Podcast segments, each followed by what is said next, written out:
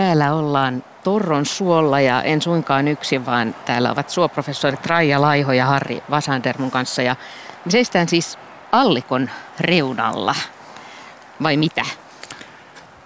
Niin, tai tämä on semmoinen märkä kulju ehkä. ehkä Okei, mikä on ihan... ero kuljulla ja allikolla? Allikossa on ihan, ihan vesi, vesipinta, mutta tässä on hyvin märkä kuljossa on vielä rahkasamman pinta tuossa.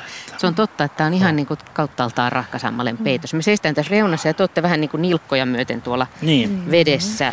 Tonne jos menisi, niin menisi kyllä paljon syvemmällekin kuin nilkkoja myöten. Tonne, tonne ei, kuljoon. sitä ei ehkä kokeilla. Pääsisikö sieltä yleensä ylös? Pääsee, Oletteko humpsahtanut tämmöiseen vahingossa? On, on, ehkä enemmän tarkoituksella kuin vahingossa.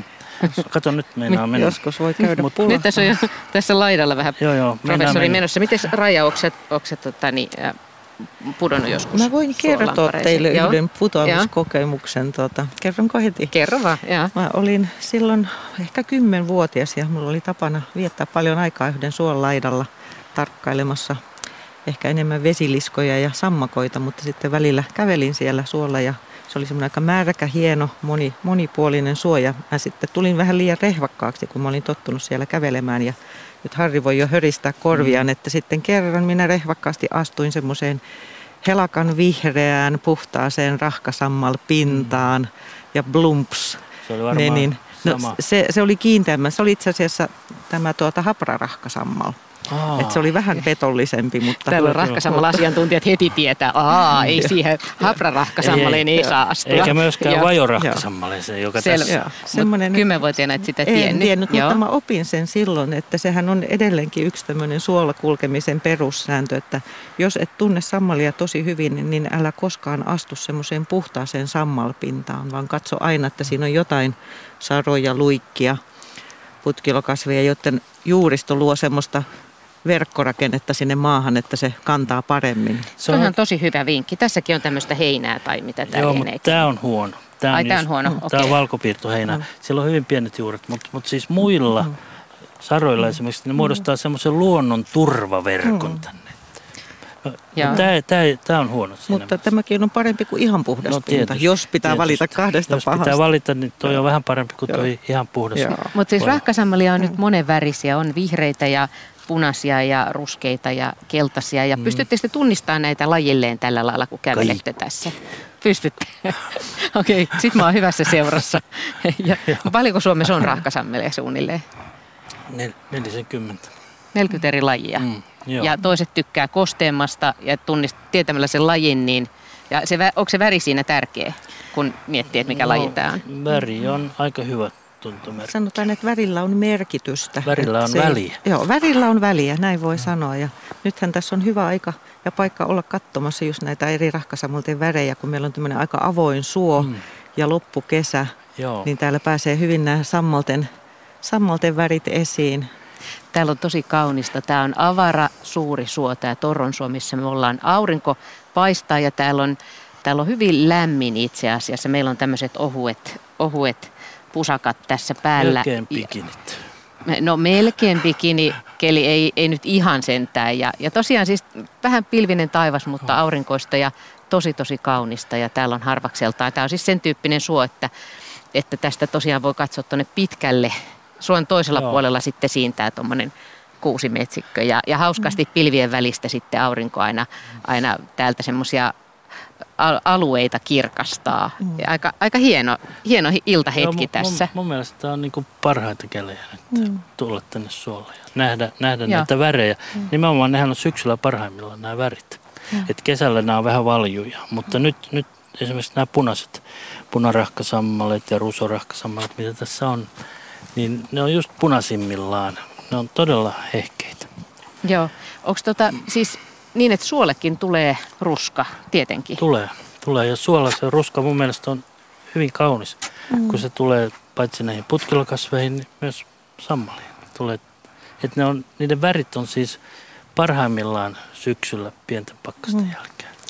Ja kun katsotaan tässä näitä putkilokasvejakin, näitä matalia luikkia ja pikkusaroja ja vihvilöitä, niin niidenkin tuommoiset kultaiset, hienot, ruskeat mm. sävyt tulee hyvin. Tuolla on leväkkö tuolla kaikista no, niin, on. Se Sinne jos astuisi, niin sinnehän putoisi sitten. Niin. No me voidaan tästä vähän kurkotella tähän reunaan vaan. Voidaan mutta, kurkotella, mutta ei mennä tuonne kuitenkaan. Ihan... Ei mennä. Ja heti tuli hyvä vinkki, että, tota, että mutta mi, siis miten sulle sitten kävi? Sehän jäi nyt keskustelematta, että kun sä kymmenvuotiaana menit sinne, plumpsahdit sinne, niin pääsitkö helposti ylös? No itse asiassa se, se, oli, se oli oikein hyvä paikka plumpsahtaa sikäli, mm. että siinä oli vieressä semmoinen kiinteän maan saareke ja mä sain sitten Mä säikähdin kyllä tosi paljon, mutta niin. sain sitten loppujen lopuksi ihan helposti kammettua itseni sieltä ylös. Että sitten mun suurin hätä oli vaan siitä, että jos äiti huomaa, että mä olen pudonnut, niin se saa Sitten tulee sanomista. Sitten mä hiivin taka-oven kautta sisään ja vaihdoin vaatteet äkkiä. Mutta se oli hyvä opetus. Jäi kerrasta mieleen. Että... Joo, eli, eli tännekin voi suolla liikkuessa aina kannattaa katsella aika tarkkaan, että mihin astuu. Mutta täällä on tosiaan Täällä on upea ilta Torronsuolla, eikä myöskään ole hyttysiä, mikä on itse niin. asiassa aika kummallista. Me täältä tehdään tätä lähetystä ja meille tosiaan voi soittaa ja, ja kysyä suosta. Täällä on kaksi suoasiantuntijaa ja kertoa omia suotarinoita, vaikka näitä plumpsahdustarinoita tai semmoisia, kun on ollut tosi hieno hetki. Ja siellä saattaa olla jo ensimmäinen puhelu tai ainakin ensimmäinen tarina valmiina täällä, Joo, täällä on kaikenlaisia tarinoita ja kysymyksiäkin puheluita puheluita tuossa otetaan koko ajan, mutta juuri tällä hetkellä sitä ei ole. Numero tänne päin on muuten 0203 17600. Mirjami ottaa puheluita tänä iltana vastaan. Luontosuomen suoiltaa vietetään kello 20 asti ja, ja tuosta suohon blumpsahtamisesta – tarina. Muutama vuosi takaperin olin sienestämässä lokakuussa Fiskarsin seudulla todella korkealla mäellä etsien suppilovahveroita. Lupaavalta, näytti läntti, lupaavalta näyttävä läntti osoittautui kuitenkin sammaleen peittämäksi montuksi, voisi ehkä sanoa minikokoiseksi suoksi, johon upposin polvia myöden. Saappaat haukkasivat vettä, enkä omin avuin olisi päässyt sieltä pois. Onneksi oli kännykkä ja ystäviä lähellä, jotka vetivät minut sieltä ylös sienireissu jäi osaltani siihen. 0203176600 puhelinnumero Luontosuomen suoiltaan. Ja soista on kaikilla jonkunlaisia kokemuksia. Monille se on jopa myyttinen paikka ja onpa siellä suomalaista hiihtourheiluakin aikaan saatu. WhatsApp-numeromme on 0401455666 ja kysymyksiä tai suotarinoita voit laittaa myös osoitteessa yle.fi kautta Radio Suomi. Siirretään takaisin tuonne Forssan Torronsuon maisemiin seuraavan kysymyksen myötä. Roope kirjoittaa, että Suot ja suolammet ovat alkaneet kiehtoa minua niihin liittyvän upean luonnon ja mystiikan vuoksi. Ne ovat herättäneet paljon kysymyksiä, joista yhtä tahtoisin tässä nyt kysyä. Onko Suomi saanut nimensä maamme lukuisten soiden mukaan? Siis Suomi. Eikö Suomi ole maailman soisin maa? Näin kirjoittaa Roope. Jaa, ja mitäs Raija? Joo, tätä on, tätä on paljon pohdittu ja sehän olisi niin aika houkutteleva, houkutteleva yhteys tehdä Suomi, Suomaa, Suomi. Ja kyllä se siihen vähän, vähän niin kuin liittyykin tämä nimi. Mä itse olen kuullut sellaisen selityksen balttilaisten kielten asiantuntijoilta, että tämä Suomi-sana kuitenkin liittyisi ennemminkin siihen, että se on tarkoittanut tuota, ja tarkoittaa tämmöistä alavaa maata. Mm. Ja liettuan kielessä esimerkiksi sana zääme edelleen olemassa tarkoittaa, tarkoittaa maata. Ja, ja toisaalta tämmöinen alava maa, sehän se on se suon tyyssi. Ja... Nimenomaan se on tyypillinen, juuri tämmöinen tasainen alava maa. Tätä, tota... tätä on vaikea kuvailla, miten hienon näköistä tämä on, kun tämä on näin, näkee silmäkantaa noin pitkälle ja sitten näkyy tämä valtava iso taivas meidän yläpuolella Joo. ja nämä pilvet ja sitten noita mäntyjä harvakselta. Käkkärämännyt siinä mm. sitten, josta osa on sitten tuommoisia hienoja, hienoja latvapäisiä, ihan tasaisia. Sitten, sitten niitä kuolee tuossa pikkuhiljaa, kun niiden juuret joutuu tuonne veteen, kun tämä turve kasvaa koko ajan ylöspäin. Ja juurethan ei pysty nousemaan sillä tavalla, mutta kuin ihan vähän. juuriin kärjet. Niin jossain vaiheessa vaan tulee, että ne on koko ajan vedessä ja sitten kuolee, kuolee tuollain hienosti kitumalla. Niin kuin tuossa meidän vieressä just. Mutta entäs sitten tuo kysymys, että onko Suomi maailman soisimpia maita? Joo, kyllä jos ihan niin kuin valtion rajoja myöten ajatella ja että paljonko siitä maa-alasta on, on suota ollut, niin kyllä, kyllä Suomi sitä kärkisiä pitää yhdessä Viron kanssa. Että Viro on pikkasen jäljessä, mutta melkein, mm. melkein yhtä soistunut. Virokin on hyvin tasainen maa. Siis se vaatii tasaisuuden tietenkin. Joo. Mistä se johtuu, että Suomi on niin soinen? No se on tasaisuus ja sitten ilmasto tietysti, mm. että siinä pitää kuitenkin olla, olla niin kuin tämä sadanta suurempaa kuin haidunta ja, mm. ja sitten se virtaama. Mm. Että, että on tämmöistä mm. haidunta ylijäämää. Näitä vanhoja suomalaisia sanoja suohon liittyviä – Pekka Laaksonen oli kirjoittanut, koonnut johonkin mm, suokirjaan tätä kansanperinnettä ja näitä oli esimerkiksi tällainen kuin nevaletto, rimpikeidas, räme, hete, hetto, aapa, jänkä, sulkko, vuotso, rummakko, levä, konto, leija, kuplus. Varmaan muitakin vielä, mutta aika, aika vaikuttava lista.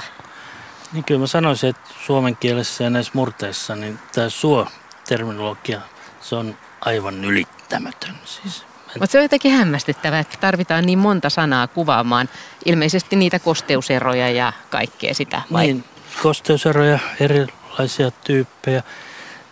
Sitten niitä, mitä siellä voi tehdä, linnustaa, metsästää, muuta. Ehkä jopa kalastaa jossakin allikossa. Korjata erilaisia, kerätä erilaisia marjoja, jopa sieniä joskus. Kaik, kaikkien tämmöisiin on niin omia sanojansa. Suomen kieli on tämmöinen aivan loistava kieli. Aha.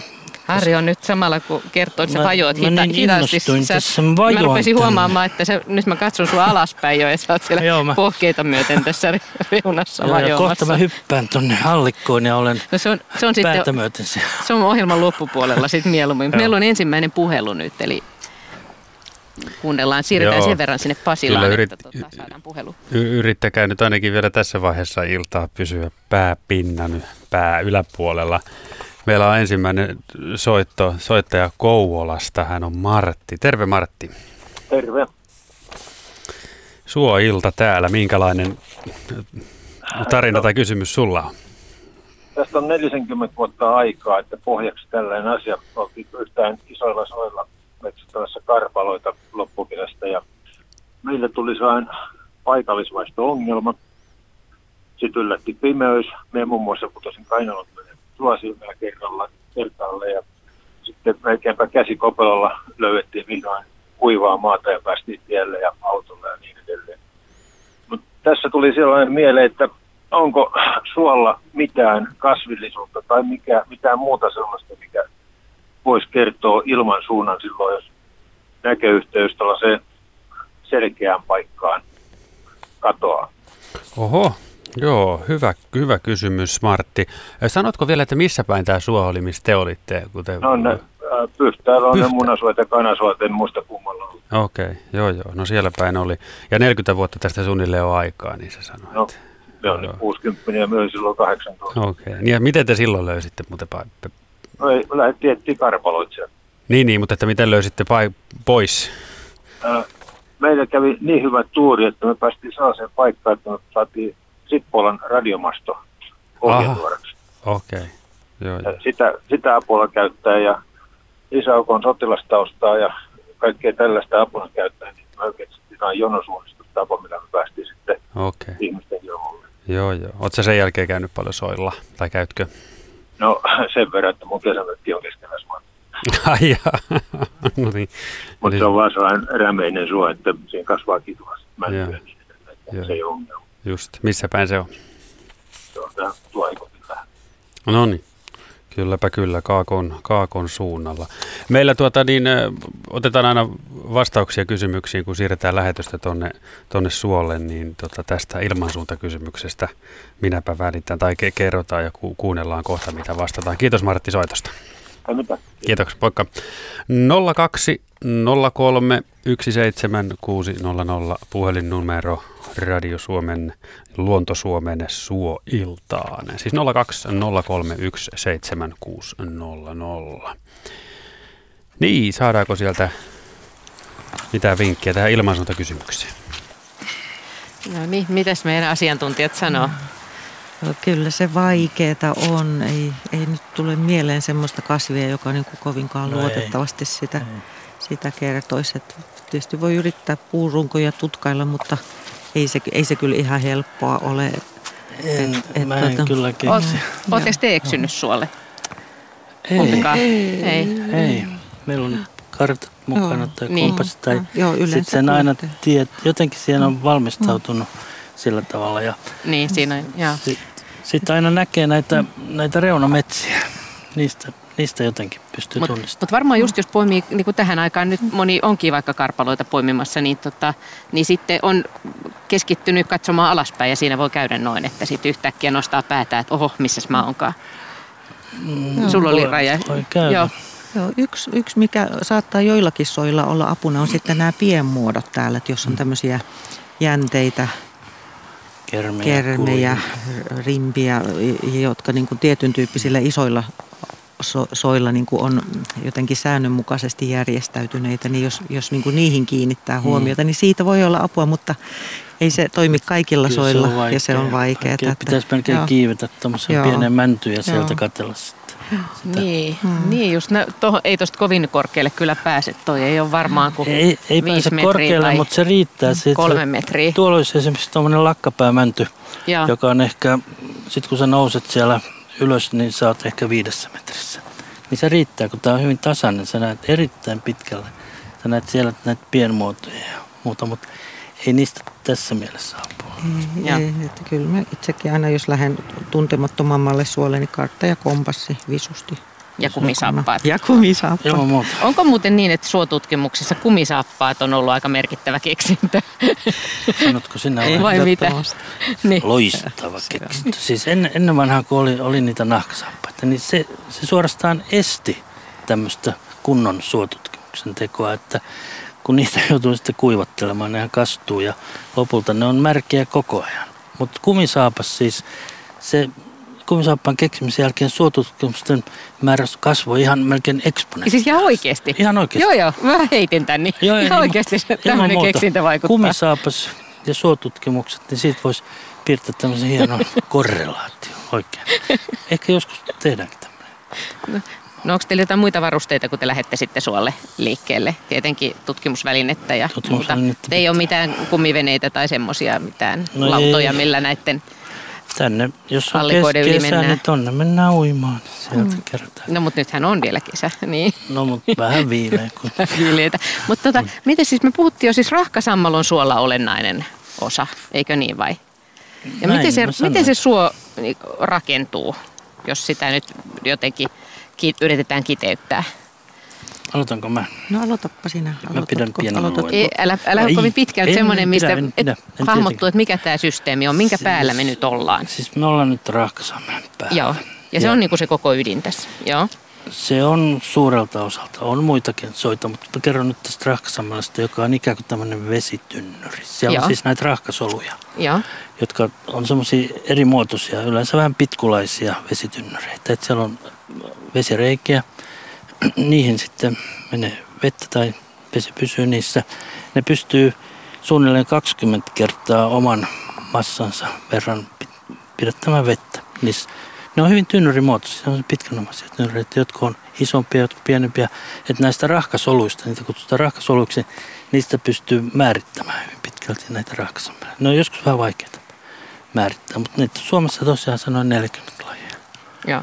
Ja ne on vesi, vesitynnyreitä, jos ollaan yksinkertaisia tässä. Ja sitten tu, tästä mennään alaspäin, niin mitä sitten tapahtuu? Joo, meidän suothan niin kuin, ne ei synny suoraan tämmöisiksi rahkasoiksi, vaan ne alkaa, alkaa yleensä niin kuin saravaltaisina ja, ja tota, tietyt suosarat on se toinen Mm. oleellinen kasvilajiryhmä, joka, joka soita synnyttää ja kasvattaa. Varsinkin siinä alkuvaiheessa, jolloin se suon paksuuskasvu on sitten hitaampaa, hitaampaa kun suot vielä saa ravinteikkaita vesiä siitä, siitä ympäristöstä. Ja sitten kun pikkuhiljaa alkaa turvekerroksen paksuus kasvaa, niin sitten sen pinnan olot muuttuu niukkaravinteisemmiksi ja happamammiksi. Vettä siinä edelleenkin riittää, koska, koska ne sielläkin elävät, jo alkuvaiheessa elävät sammalet kuitenkin niin kuin pystyy toimimaan, niin kuin Harri sanoi, vesi, vesitynnyrinä. Mutta sitten kun se suo kasvaa korkeutta tietyn rajan yli, niin sitten rahkasammalet ottavat tyystin vallan. Joo. Joo. Ja siitä alkaa sitten se nopein suon korkeuskasvun ja, ja, ja laajenemisen ja kehityksen vaihe. Mä tota jostain luin, että täällä on paksuimmillaan 12 metriä tätä. Nimenomaan jo Torronsuolla. Tämä on hyvin paksuturpinen. Täällä on laajat alat sitä. Mutta sehän on hämmästyttävä ajatella, että tässä meidän jalkojen alla esimerkiksi voi olla 12 metriä tätä. No en mä tiedä. En mä tiedä. Se... Voi, entäs voitaisiko me, jos me tästä nyt me ruvettaisiin porautumaan tuonne alaspäin, niin nähdäänkö me niin kuin samalla sieltä jotenkin niin kuin historiaa? Nimenomaan. Nämä on erittäin hyviä historian arkistoja. Nämä, niitä pitää vain lukea. Hmm. Ja ne pystytään lukemaan esimerkiksi siitepölyjen avulla. Kuoriameepojen. Kuoriameemat on hyviä, hmm. siis tämmöiset pikkuameepat. Eli mitä syvemmälle sitä mm. syvemmälle historiaa mennään. Joo, ja se, siitä turvekerroksesta voidaan niin kuin lukea tämä suo, suon oma kehityshistoria, mutta myöskin sen, sen ympäristön mm niin kuin olosuhteita, joita ne kasvilajit siinä, siinä ja kuoriamebat kertoo aika hyvin, että minkä, minkälaisia vaiheita se suo on käynyt läpi. Sieltä voidaan sitten tehdä päätelmiä ympäristönkin kasvillisuudesta, mm. ilmastooloista, on kuullut kuivaa, märkää, Joo. lämmintä, kylmää. Ja nämä on aivan loistavia arkistoja. Mm. Niitä pitää vaan sitä lukea ja se lukutaito koko ajan kehittyy. Että meillä, meillä tulee uusia menetelmiä ja uudenlaista mm. tietoa. Ja sittenhän nämä, nämä voi toimia sillä tavalla ihmisenkin historian arkistoina, mm. että, että turvekerrosten sisään hautautuneet esineet ja, ja ihmisjäänteetkin säilyy, säilyy vuosituhansia. Joo. Niin, että turpeella on se kyky säilyttää siellä. Silloin se kyky. Sitä. Se on, se on se kyllä on, aika, aika jännittävää. Se on hapanta. Ja sitten se on hapetonta. Muita, hapanta ja hapetonta. Se, se on hyvin pitkälti. No ymmärrättekö te, te, suotutkimus on teille arkipäivä, mutta ymmärrättekö te sitä, että soihin on liittynyt paljon tämmöistä myös pelottavaa ja myyttistä ja tämmöistä, nyt puhuttiin ihmis, ihmis että et siellä on just ihmisruumiita upotettuna ja tämän tyyppistä kaikkea Ymmärrän tarinastoa. erittäin hyvin. Ymmärrätte? Te, teiltä on hävinnyt niin semmoinen salaperäinen ja tajanomainen puoli koska, tästä. Koska niihin myös tutkimuksellisesti liittyy aina yllätyksiä. Sieltä löytyy aina, kun sä lähdet tekemään jotain vähän isompaa tutkimusta. Aina tulee uutta, siis mm. semmoista. Semmoista, mitä ei tiedä. Niin, Joo. se on ihan käsittämätöntä, vaikka sitä kuvittelee, että se on itsekin jo kymmeniä vuosia tässä niin kuin tehnyt tätä hommaa. Niin aina sieltä tulee. Mm. Niin Raija, sä, sä, kirjoitit jossakin, että, että, että suo, suotutkimuksen tutkija pistää nöyräksi, että, että usein niin kuin tulee, saa erilaisia päättyy erilaisiin lopputuloksiin kuin mitä olisi ajatellut tai jotain semmoista, tai sua yllättää. Joo, kyllä, suot, suot aina yllättää, että vaikka, vaikka on kuinka hyvin niin kuin perustellut mm. ennakko-oletukset siitä, mitä, mitä kuvittelee löytävänsä, niin sitten aina, aina säännöllisin väliin kuitenkin tulee jotain ihan täystyrmäävää, että ne ei käyttäydykään ollenkaan niin kuin kuvittelee. Okei, okay. ja. Tässä mä voisin tämmöisen yhden vertauksen heittää, että meidän mäkihyppäjät, tämän Matti Nökänen ja Janne Ahonen, niin aina kun tuli joku, että ei oikein hyppy kulkenut, he meni sinne kotimäkeen sitten harjoittelemaan. Ja se on vähän sama näissä suohommissa, että aina kun tulee joku uusi ajatus tai kysymys, pitää mennä sinne kotisuolle vähän niin kuin pohtimaan. Että se on vähän niin kuin mäkihyppäjän tämmöinen harjoitteluhyppy. Menee sinne istumaan tuommoisen puun alle ja, ja sitten rupeaa kelaamaan sitä hyppyä, eli suotutkimusta.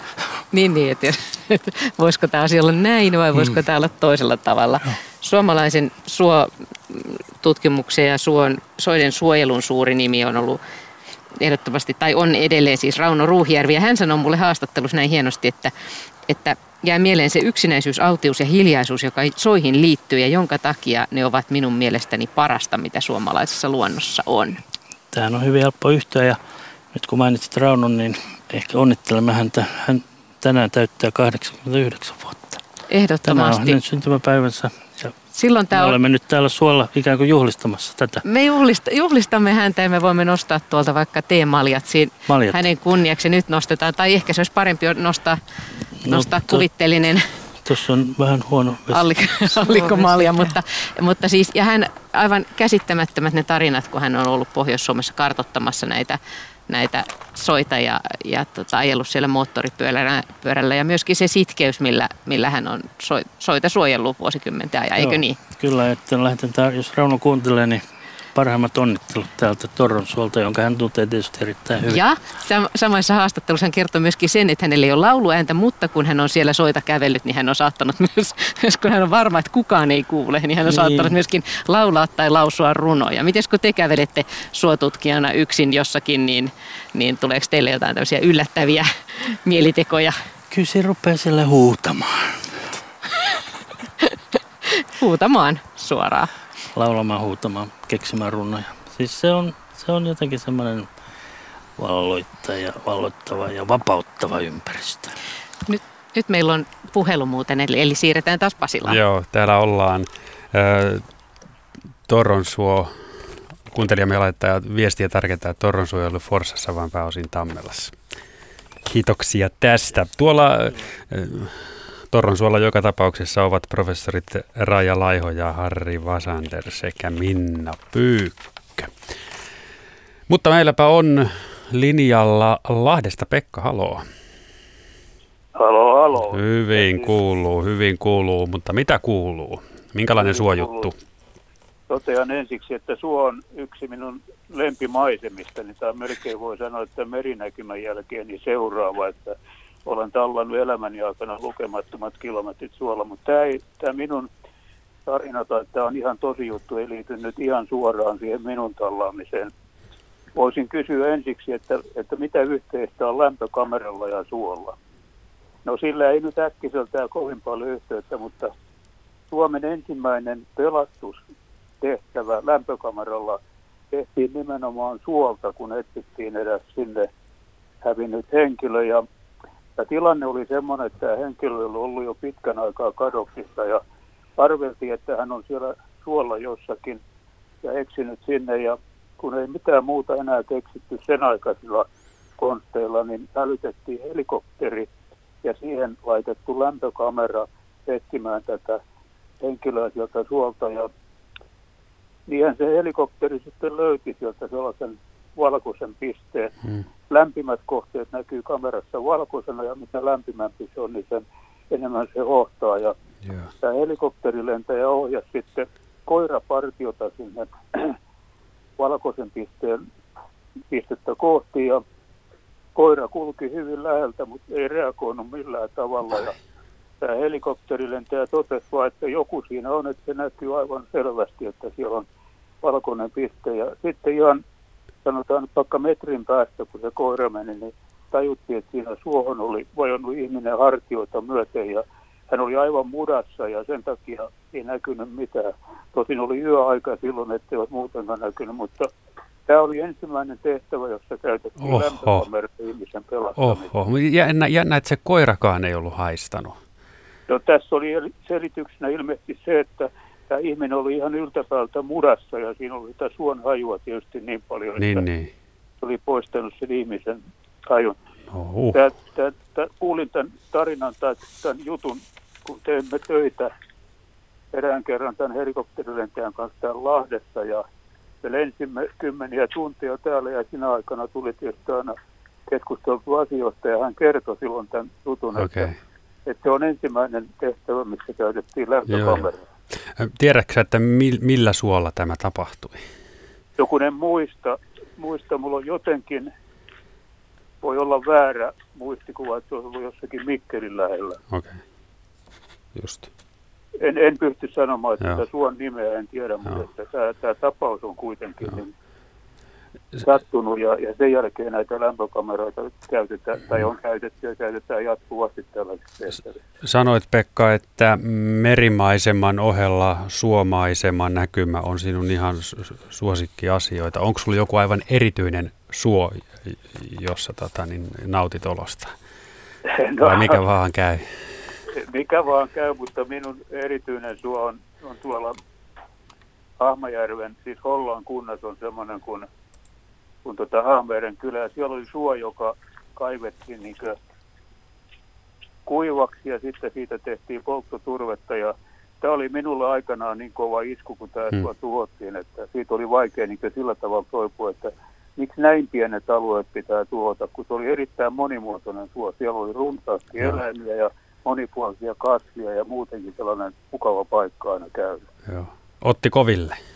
Se otti koville sitten, joo. Joo. Joten tässä nykypäivänä tuleeko, tuleeko käy, käytyä soilla? No varmasti tulee, kun lähden, lähden tota, tämän kuun loppupuolella tuonne Kittilään taas lintumetsälle, niin kyllä siellä soita kuljetaan aika paljon. Joo. Niissä on jotain alkukantasta niissä soissa.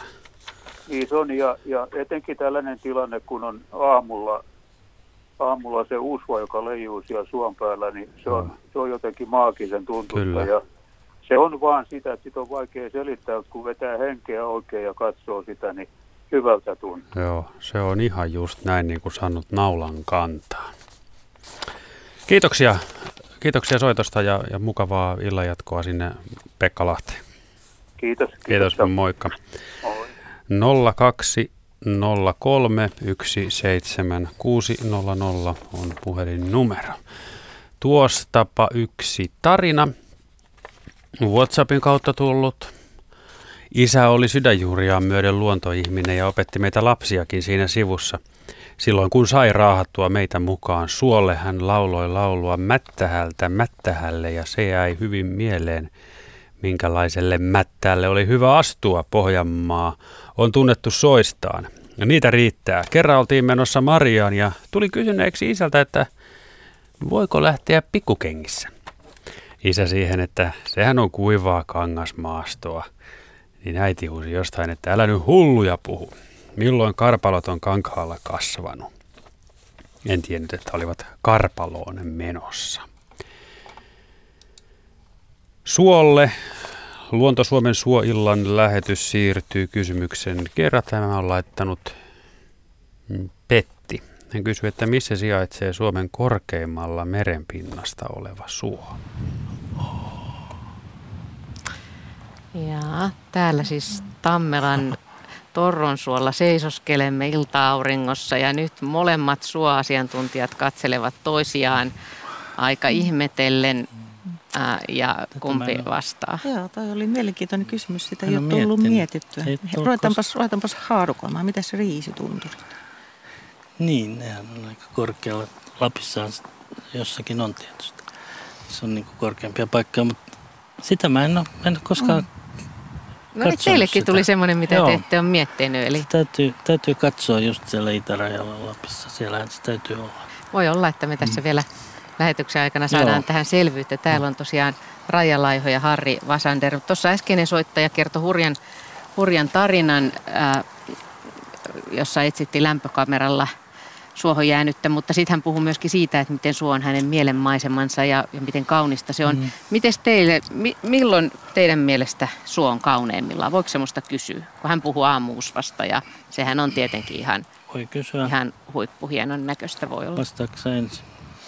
Joo, vaikea tuohon on vastata, kun hienoja hetkiä monta. voi olla. Joo, niin. se aamuusva on hieno ja sitten jos siihen liittyy joku kurjen huuto tai joutsenen huuto, niin se on, Hmm. se on hieno hetki. Mutta sitten semmoinen keskipäivän raukea kosteus, sekin on hieno ja illan hämykin voi olla hieno. Mulle tulee tuosta mieleen nyt semmoinen yksi välähdys, joka, joka on jäänyt mun mieleen täältä yhdeltä meidän pitkäaikaiselta tutkimus- ja opetussuolta, Oriveden lakkasuolta. Siellä on semmoinen yksi semmoinen sa- vähän erikoinen sarakorveksi se ehkä, missä kasvaa paljon kortetta ja sitten tiettyyn aikaan alkukesästä siellä kasvaa todella paljon maarian kämmikkää ja sen halki kun kulkee, niin se on, Se on ikään Se kuin on- semmoinen alkukantainen metsä, missä on, missä on näitä kortepuita pienoismuodossa ja sitten semmoisia hirveän isoja komeita orkkideoita.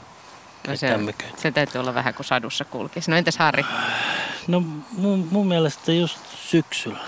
Syksyllä siis ne värit on semmoiset upeat niin kuin luonnon villapainon värit. Että, että nimenomaan suolta mä kehotan tämmöistä villapaita väritystä hakemaan. Ja, ja to, todella sitten tämmöinen, nythän on kiva aurinko, tämmöinen ilta-aurinko. Ja sitten tulee hyvät varjot sitten ja sitten se kaunis väri ja varjot. Ja sitten nämä, nämä keloutuneet vanhat puut tässä, niin silloin se on minusta.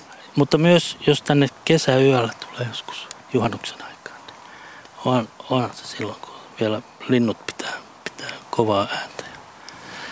Täällä tosiaan, tosiaan aurinko on, on, ei nyt vielä laskemassa. Mä katsoin, että se laskee tänään täällä Tammelassa 23 yli kahdeksan, Aha. eli aika pian sen lähetyksen loppumisen jälkeen, mutta nyt on jo pitkät varjot tosiaan näistä mm. lyhyistä vanhoista männynkäkkäröistä pitkin. Ja, ja, ja nyt aurinko paistaa ihan, ihan koko taivalta ja koko maisema on tämmöinen kullankeltainen melkein. Ja tässä voisi vielä mainita, että täällä Torronsuollahan on paljon näitä keloja, pieniä ja isompia Joo. keloja. Ja yksi teoria tästä Torronsuon nimestäkin olisi se, että se tulisi tästä ruotsin sanasta tor, eli kuiva puu. Täällä on, täällä on paljon niitä. Ja tää, ne on hienoja. Ja suolahan tuommoinen mänty, se ei voi kasvaa niin vanhaksi kuin kivennäismaalla, johtuen siitä, että koko ajan tämä turve nousee ylöspäin ja ikään kuin joutuu koko ajan enemmän sinne turpeeseen ja vetisiin ja hapettomiin oloihin. Jossain vaiheessa vaan, se vaan... sä oot koko ajan vedessä ja hapettomassa tilassa, niin eihän siitä tule mitään. Mutta onko se totta, kun mä luin jostain, että tämä itse suo voi olla niin kuin 10 000 vuotta vanha? Nimenomaan. Siis, siis jääkauden jälkeen syntynyt tämä torronsuo. Joo, eikö tämän vanhin ajoitus ole vähän reilu 10 000 vuotta? Mistä semmoinen voidaan tietää? Tuosta... Ajoitetaan ajo... siis esimerkiksi, tuota, siinä on monta, monta hyvää menetelmää, mutta radiohiilajoitus. Sitten on erilaiset rannan siirtymät, joissa saadaan se pohjan ikä. Ja. selville, että kyllä me tiedetään hyvin, hyvin nämä, milloin mikin suo on alkanut aika iäkäs, iäkäs tämä suo, Joo, jossa tämä, tämä on niitä Suomen, Suomen vanhimpia, Suomen paksuimpia soita. Tai siis, täällä on hyvin iso alue, joka on yli 10 metristä. Ja täällä on sitten semmoista 12 metriäkin. Ainutlaatuinen paikka. Ja tämä on myöskin kurjille, tuossa äsken tuli puheeksi kurkien huuto, niin tämähän on kurjille tosi hyvä paikka, vaikka nyt tällä hetkellä me ei olla täällä. Korppi huusi tuossa mm. vähän ennen lähetyksen alkua, mutta ei oikeastaan lintuja nyt näy hirveästi. Tai oikeastaan mitään tällä hetkellä. Niin monet suolinnut, nehän lähtee aika aikaisin. Kahlajista osa, osa lähtee aika aikaisin. No minkälaisille Mutta, linnuille suo on tärkeä? Tai, tai miten suo on linnuille tärkeä? Joo, täällähän on omanlaistaan pesimälajistoa. Kapustarintoja eteläisessäkin Suomessa voi pesiä just tämmöisillä isoilla avoimilla soilla. Täällä niitä on. Täällä on niitä, niin. Joo. joo. Erilaisia kahlaajia, kirryisiä, tämmöisiä avoimien paikkojen lajeja. Ja sitten tietysti muuttomatkalla. No kurkiahan tietysti soilla ihan niin kuin asuu ja pesiikin, mutta sitten muuttomatkoilla vielä, että ne on usein semmoisia levähdyspaikkoja ja hanhillekin ja tämmöisiä niin kuin äh, sulkimispaikkoja. Ja tässä on myös tuo Talpian järven se on laskettu järvi, niin siellähän on myös, myös tosiaan niin paljon kurkia. Ja nyt tässä kohdassa siis siirretään taas Pasilaan Markukselle. Joo, kello on 18.43. Mukavaa keskiviikko-iltaa. Kuuntelette Luontosuomen Suo-iltaa. Me aloitimme kello 18 ja jatkamme aina kello 20 asti. Mirjami on täällä vastailee puheluihinne numerossa 020317600. Soittakaa, esittäkää suo kysymyksiä tai, tai kertokaa suohon liittyviä kokemuksia, tarinoita. Viestejä voi laittaa myös WhatsAppilla, älypuhelimen viestisovelluksella. Numero on 040 14 666 tai osoitteessa yle.fi kautta Radio Suomi. Pirjo kirjoittaa, että hienoin suoelämys hänellä oli karhunkuvauskojussa vietetty yö Kuhmossa, kun karhut, kulki, karhut kulkivat pitkin yötä ja tassut lossahtelivat märässä suossa. Swoosh, swoosh, swoosh, vaan kuului, kun karhut kulkivat ees taas. Vettä oli suolla saappaan varteen asti. Oli sen verran pimeää, ettei enää voinut kuvata, mutta nämä äänimuistot, ne elävät vahvana näin kymmenen vuoden jälkeenkin. Kirjoittaa siis Pirjo. Swoosh. Joo, ihan varmasti näin. Kiitos biologian opettajalleni. Hän löi kirjan kiinni tunnin alussa, heti tunnin alussa, ja totesi, että nyt me kaikki lähdemme suolle etsimään kihokkeja. Ja niin me lähdimme. Oli jalassa sitten hienot kiiltonahkakengät tai vanhat lenkkarit. Opin paljon enemmän kuin luokassa. Jaa, niin näistä kihokeistakin on ollut puhetta. Minna, ota sieltä vielä viitisen minuuttia ennen merisäätä. Joo, me jäätiin miettimään tätä, että miltä se karhun askellus on siellä niin. kuulunut. Että se on hienoa. Tä, tässä on nyt näitä meidän saappaiden no. ääniä, mutta voi kuvitella, että se on ollut aika paljon vaikuttavampia ääni kuin tämä, no. tämä tässä. Mutta, tota, niin. Mä olin tuota viime viikolla tuolla Venäjän puolella Kalevalan kansallispuistossa. Niin siellä sitten kun lähdettiin pois, niin keskellä hiekkatietä siellä oli semmoinen karhun ulostella ja se oli hienoa katsoa sitä. Ja melkein, en mä viittinyt koskea, mä kuvia vaan, mutta puolukka oli paljon siellä. Oletteko te tutkijoina nähnyt koskaan mitään jännittävää? Oletteko nähnyt karhuja suolla tai törmännyt johonkin jännittäviin eläimiin?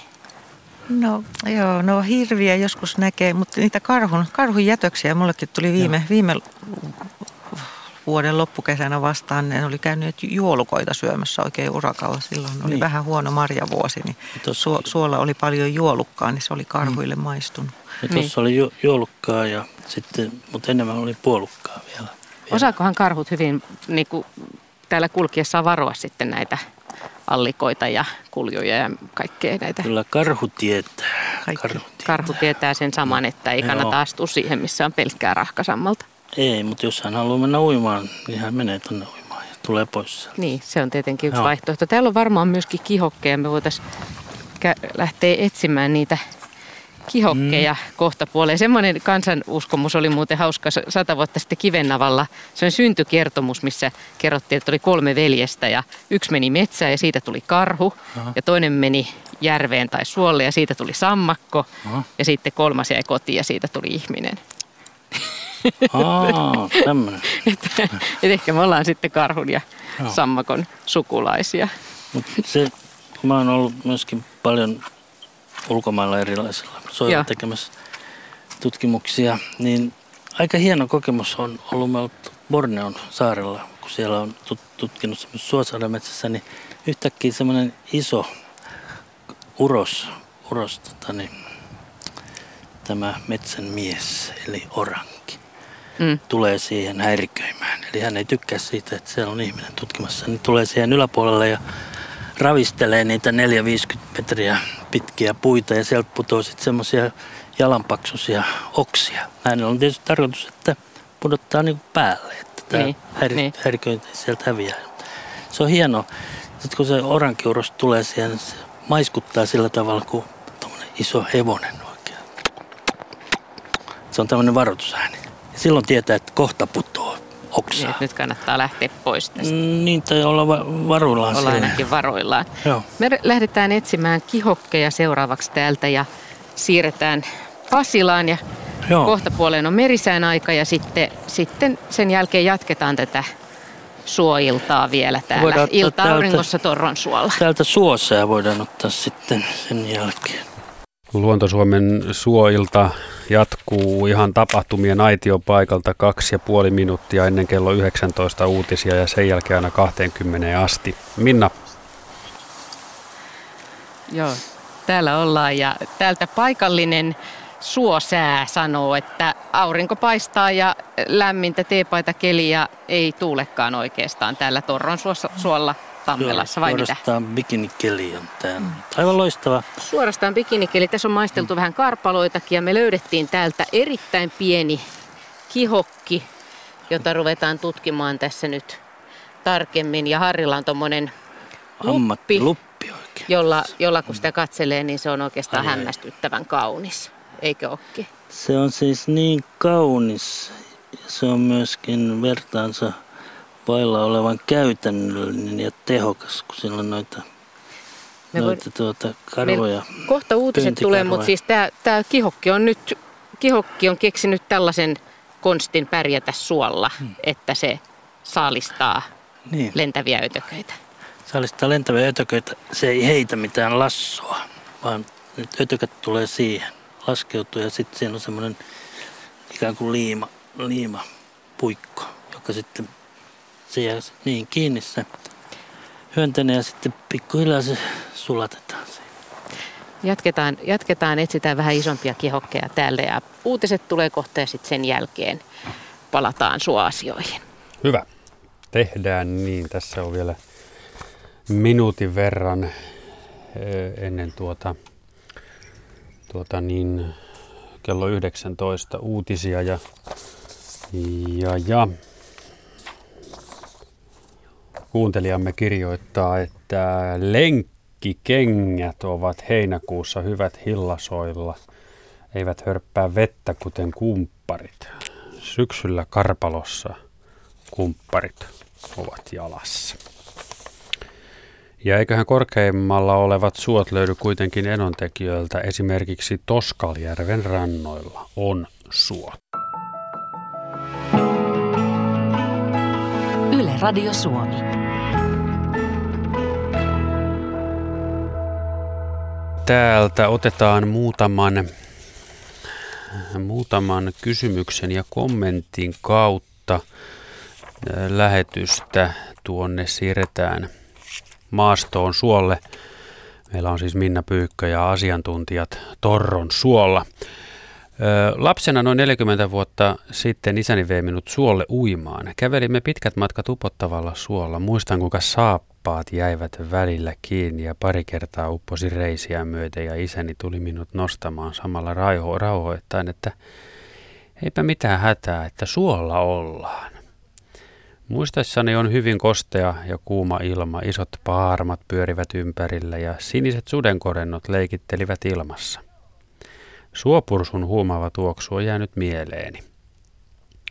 Vihdoin saavuimme Suolammelle, jonne oli öö, kulku paria lautaa myöden. Pulahdus veteen ja ihanan lämmin pehmeä vesi hiveli ihoa. Tämä oli niin sanotusti tuskallisen matkan huipennus. Olen tämän kokemuksen jälkeen fanittanut soita ja sen tuoksua. Paikkana oli punkalaitumen Orisuo. Kiitos tunnelmallisesta tarinasta kuuntelijallemme Niinalle tästä. Minun kokemus aikanaan on ollut se, että vaikka oli kuiva ja lämmin kesä, niin Suolammessa oli silti todella viileää vettä. No mutta, mm, Mikael Kerimäeltä on todistanut rinteessä olevaa suota kehäpäällä hammastunturilla. Siinä oli vaikea kulkea, kun upotti ihan kunnolla ja ala oli ehkä hehtaarin verran. Siis rinteessä oleva suo. Ja samantyyppinen viesti on, on, on tuota WhatsAppissa, että miksi kutsutaan suota, joka viettää. Eli vesi valuu rahkasammalle läpi hitaasti, mutta itse suoalueena voi viettää kilometrin matkalla metrejäkin. Annetaan Minna Pyykölle ja sinne professoreille puheenvuoro. Täällä tosiaan seisoskellaan Torronsuon ilta-auringossa ja varjot ovat pidentyneet ennestään. Aurinko paistaa ja suohohtaa keltaisena ja tuosta äsken lensi yli palokärki ja sitten laulu Joutsen tuolla metsänrajassa tässä uutisten aikaan. Ei täällä oikeastaan muuta hirmuisesti ole näkynyt, mutta ja muutamia haukkoja näkyy, joita me ei nyt Rajan kanssa ehditty tässä oikein tunnistaa, vai mm. mitä? Jotain joo, jalohaukkoja joo, ne oli? jotain jalohaukkoja ei ollut ihan tarpeeksi iso ollakseen muuttohaukka, jota saattaisi kyllä nähdä tämmöisellä isolla suolla, erityisesti mm. tuolla pohjoisemmassa. Punajalkahaukat on nyt yleensä, mm. mutta ei ehtinyt nähdä kunnolla. Tota, mutta siis tähän kysymykseen, että miten suo voi olla vino? Eikö se vesi sitten valu sieltä? Mites Raija? Joo, sehän vaatii kyllä aika poikkeuksellisia olosuhteita sitten, jos ajatellaan Suomea, että, että niitä, niitä löytyy tuolta pohjoisesta, missä, missä on niin kuin kauttaaltaan ikään kuin kosteampi ilmasto. Ja tietysti ääriesimerkkejä tällä saralla löytyy sitten tuolta Brittein saarilta näitä, näitä peittosoita. Hmm. No, eikö se vesi sitten valu siitä? Ei se pääse valumaan, kun siinä on... No, har... no, hyvin hitaasti. Joo. Joo. Niin, ja siihen tulee sitten lisää sitä vettä Joo. sitten mutta miten muutenkin suot voi olla, siis voi olla, niin kuin, tästäkin sanottiin, että tämä on niin kuin keskikohdalta korkeammalla. Sitäkin on jotenkin vähän vaikeaa Joo. Ja näissäkin joskus näissä isoissa kohosoissa on semmoinen luiska täältä keskeltä sinne reunalaitelle, jonka voi ihan niin kuin joskus nähdä silminkin, että se viettää. Kyllä tarvii melkein olla tikapuut, että pääsee mm. reunaluiskaa pitkin ylös. Mut nyt, jos... on, nyt, on vähän, nyt on vähän liottelua tuossa no, professorilla. Hieman, lievä, lievä, lievä liottelua, mutta se, se sallitaan tässä suolla. mutta, mutta tosiaan just ne esimerkiksi riisitunturin rinnesuot, niin siellä on vaan tämä sadanta on sen verran korkeampaa kuin valunta ja haidunta yhteensä. Eli, eli hyvin kostea, kostea ilmasto. Ja sitten turvehan, kun se maatuu, niin siitä ei kovin helposti mene vesi Joo, ja läpi. Ja tämähän on niin kuin aika yleistä just näillä rinnesoilla ja, ja niillä peittosoilla, että se turve on melko pitkälle maatunutta ja tiivistä. Ja, ja se, se on niin kuin hankala veden läpäistä ja se edesauttaa sitä. Joo. Ja sitten kun sitä tulee koko ajan mm. tasaisesti ja todella enemmän kuin on sitten haidunta, selvästi enemmän kuin haidunta, niin jää niin sanottua kosteus ylijäämää. Äsken puhuttiin jo kihokeista ja, ja täältä löytyi todella pieniä kihokkeja, joilla oli ihan pienet pyöreät lehdet. Mitähän noin pienillä lehdillä voi oikein saalistaa täältä? Vaikka hyttysiä. Pieniä. Pieniä hyttysiä. Mäkäräisiä. Pieniä. Joskus joku Ne oli todella semmoisia vähän niin kuin kahden nuppineulan mm. kokoisia, mm. ehkä kärpään no. kokoisia. Mutta kyllä jos siihen sopivasti joku kärpänen tai parmakin tulee, niin siinä on niin paljon niitä, niitä rakkuloita, pyyntirakkuloita, että se jää kiinni siihen. Siinä on semmoinen hieno rakkulasysteemi. Ja siihen se jää kiinni. Tämä tota, elukka, hyönteinen ja sitten se pikkuhiljaa sulatetaan. Mm. Niin, että se voi olla niin kuin ison, isompikin voi. kaveri Joo. itse asiassa. Joskus tuossa pitkälehtikihokissa, niin siinähän näkee, voi olla kymmeniä pieniä perosia esimerkiksi kiinni yhdessä lehdessä. Siinä on hyvä ruoka tällä kihokilla. Meillä on ensimmäinen, tämän, tämän tunnin ensimmäinen puhelu. Kyllä vain, ja se on Helsingistä, ja meillä on linjalla Olli. Haloo. Halo, halo, täällä ollaan. Jees. Minkälainen suo kuvio sinulla? No tietenkin monenlaista niin suunnistajana, metsästäjänä kuin sotilaana kokemuksia. Tuli vaan mieleen äsken, että Lapissahan muun muassa Javaruksen maastosta löytyy rinnesoita paljonkin, niitä on kiva juosta, mutta varsinainen kysymykseni liittyy, muistan kouluaikana opetettiin, että soita syntyy muun muassa järvien umpeen kasvamisen seurauksena. Kun olen ajellut Porin tietä kakkostietä, niin tuossa Karkkilan Forssan välillä havahduin tässä kolmisen viikkoa sitten, että hei, nythän tuo lampi on melkein umpeen kasvanut. Hmm. Se oli hieno, kaunis metsälampi ihan siinä tien vieressä ja nyt siellä on vain semmoinen muutaman neljön, aluinen, äh, neljön suuruinen alue on, on vettä näkyvissä ja tämä prosessi, miten tämä järvet kasvaa, se on tietenkin rahka sama, joka sinne tulee, niin se on, kun tässä 60 vuotta on melkein seurannut sitä, niin jää miettimään, että olisi pitänyt ottaa useampia vuosien varrella, mutta miten tämä nyt syntyy tämmöinen järvien umpeen kasvaminen, jota tapahtuu edelleen valitettavasti okay. vieläkin. Eli kuinka järvi kasvaa umpeen suoksi, millainen prosessi siinä aikojen saatossa on ja kauan siihen menee ja mitä tapahtuu? Asia selvä. Hei, miten tota Olli, sä olet tehnyt työurasi siis puolustusvoimissa? Sekä siellä vähän muutakin. Joo, ja se su- suot on tullut siellä tutuksi? Suot on tullut tutuksi, kyllä kerran suunnistajanakin putosin vyöteeseen myöten suohon, mutta oikein pelästyin, mutta kyllä sieltä vaan sitten nuorina miehenä ripästi ylös pääsi, niin, kun oli vielä voimissaan, mutta kyllä se hetkeksi kauhistutti. Se oli vielä yösuunnistus muistaakseni ai, tuolla ai, ai. Kymenlaakson pyhällössä, mutta Joo. kokemukset on moninaisia. Joo. Mutta ne ovat kiehtovia, suottavat, kauniita. Ja ilmasta olen seurannut valtavasti. Ne on, ne on valtavia alueita, kun lentää Jyväskylän, Oulun, Rovaniemen välillä, kun se on yhtä suota vaan. Ja kauniita muodostelmia siellä. Että kyllä suot on kiehtovia monella tavalla ja, tavalla ja ja, ja moninaisia kasveja, eläimiä, marjoja niin edelleen. Kyllä. Mitä he, se minua tässä nyt kiinnostaa vielä, että onko tuommoinen puolustusvoimien joukko-osasto, jos lähestyy suota, niin se ilmeisesti kuitenkin kiertää suon aina jo, kaikissa no, tapauksissa.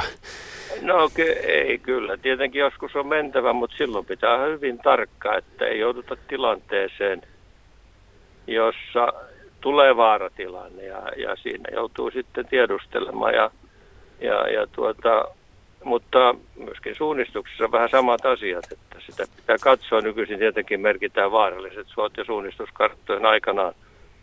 60-luvulla ei niitä merkitty, ne piti itse havainnoida. Niin, niin. Ja onko se niin, että, vaikka, että tästä pystyy menemään viime kesänä, mutta tänä kesänä se ei välttämättä ole enää no, sama? No tietenkin on. Nyt, nyt on muun muassa sellainen tilanne, nyt on niin kuivaa, että saattaa olla hyvin pääsee jostakin, josta ei muutama vuosi sitten päässytkään ollenkaan. Oli Joo. vettä paljon.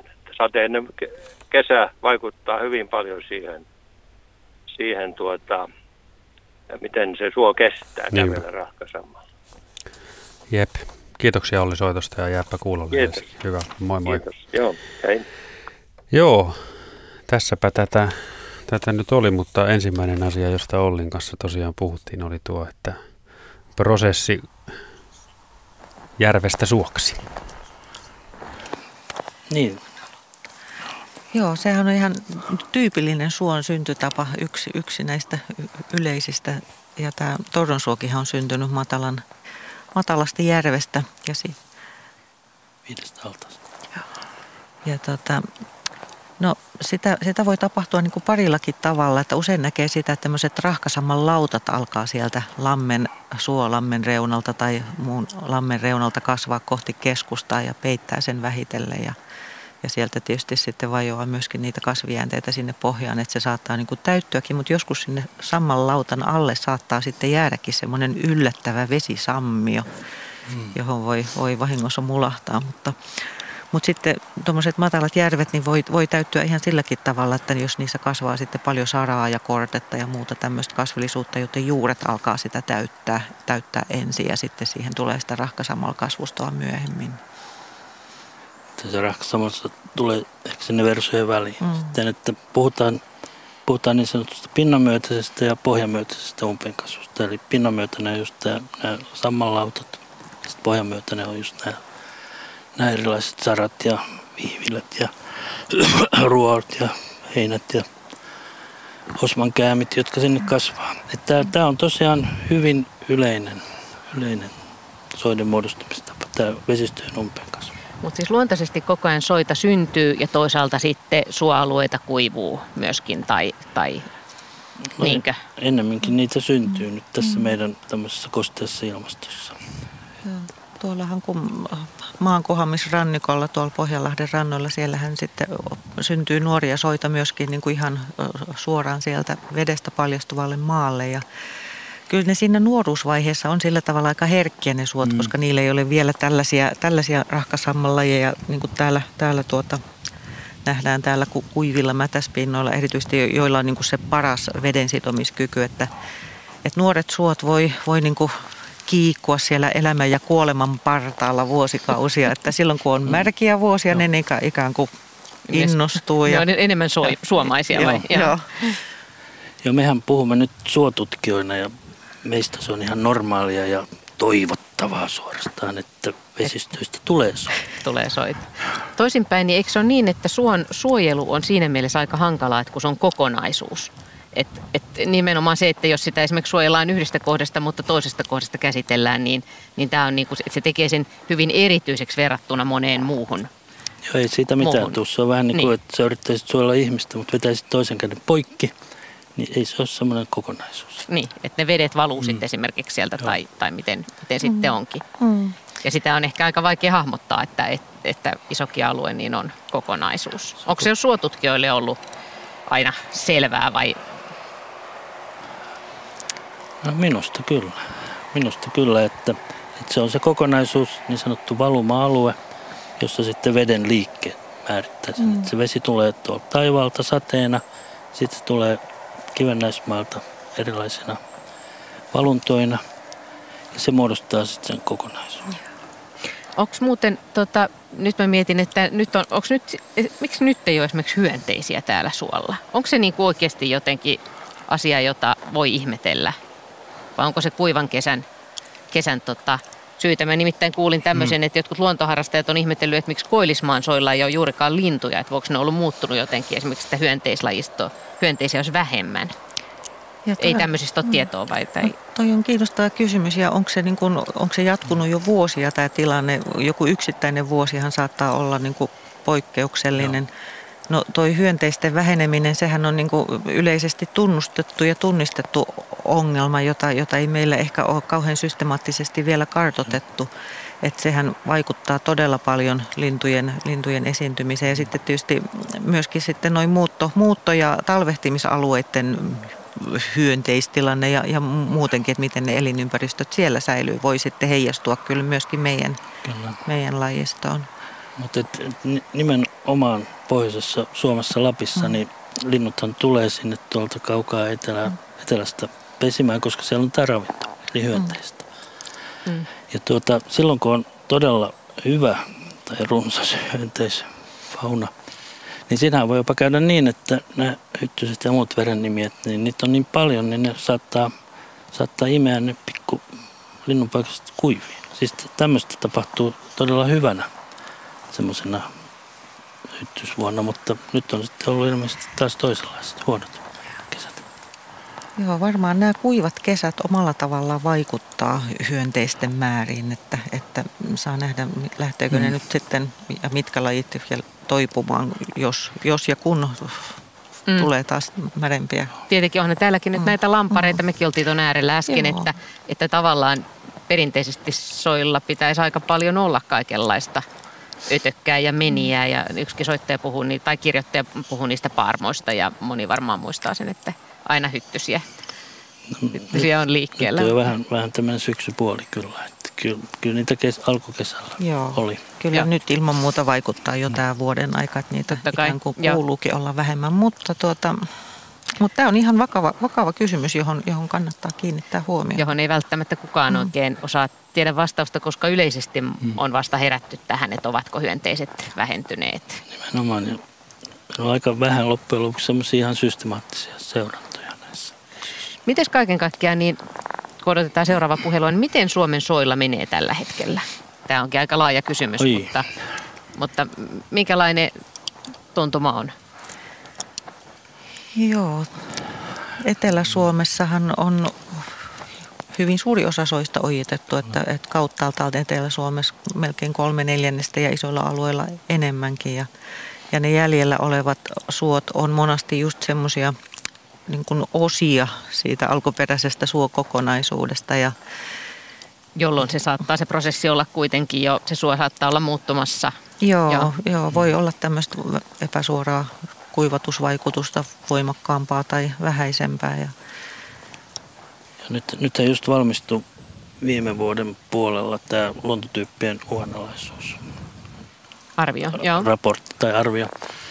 Niin siinähän todettiin, että muistaakseni soiden luontotyypeistä 58 prosenttia oli jollakin tavalla uhanalaisia. Ja sitten ää, Etelä-Suomessa se luku oli yli 80 prosenttia, Pohjois-Suomessa pienempi. Mm. Mutta oli yli 50 prosenttia koko Suomessa. Että Aika, aika isoja lukuja. Joo. Joo. Mm. Pohjoissuomalaisilla soilla sikäli menee paremmin, että siellä on, on niin kuin iso, isot, isot suoalueet vielä säilyneet ja säilyvätkin, niin kuin, että niitä ei ihmistoiminta sinänsä muuta, mutta sittenhän yksi kysymys, mitä tässä on paljon mm. suon tutkimuksessakin viime vuosi, no, ja vuosikymmeninä käsitelty, on, että miten muuttuva ilmasto vaikuttaa, Kyllä. vaikuttaa soihin. Ja no siihen siihen tuota, annettavat vastaukset täytyy ensin niin pohjustaa sille, että suotan on hirveän monimuotoinen joukko elinympäristöjä, että vaikka, ne on, vaikka niitä yhdistää se, että ne on kaikki suhteellisen märkiä, niin siellä on aika isot kuivuus, märkyysgradientit. Se tarkoitat nyt joo. näitä nevatletot, joo. korpi, räme, että näitä on joo. monennäköistä. Joo, ja, ja sitten on niin erilaisia ravinteisuustasoja ja, ja erilaiset suot varmasti reagoi muuttuvan ilmastonkin eri tavalla. Että, että jotkut työpit hyötyy ja jotkut, jotkut vähenee. Ja... Kyllä, ja sitten jos varsinkin nämä oitetut suot pääsee kuivumaan mm. kesällä, että on syvät ojat ja vedenpintapaino syvällä, niin suopalot tulee lisääntymään meillä. Ja nyt siirretään taas Markukselle, koska nyt on ilmeisesti seuraavan puhelun aika. Ei ole puhelua, mutta tarinoita on sitäkin enemmän. Ja otetaan tässä vaiheessa niitä, niitä tuota noin esiin. Nimimerkki Tupasvilla kirjoittaa, että suot ovat kauniita ja lumoavia, satumaisia. Aili Somersalon mestaritonttu on edelleen suosikkikirjojani ja on varmasti vaikuttanut siihen, että pidän soista niin kovin paljon.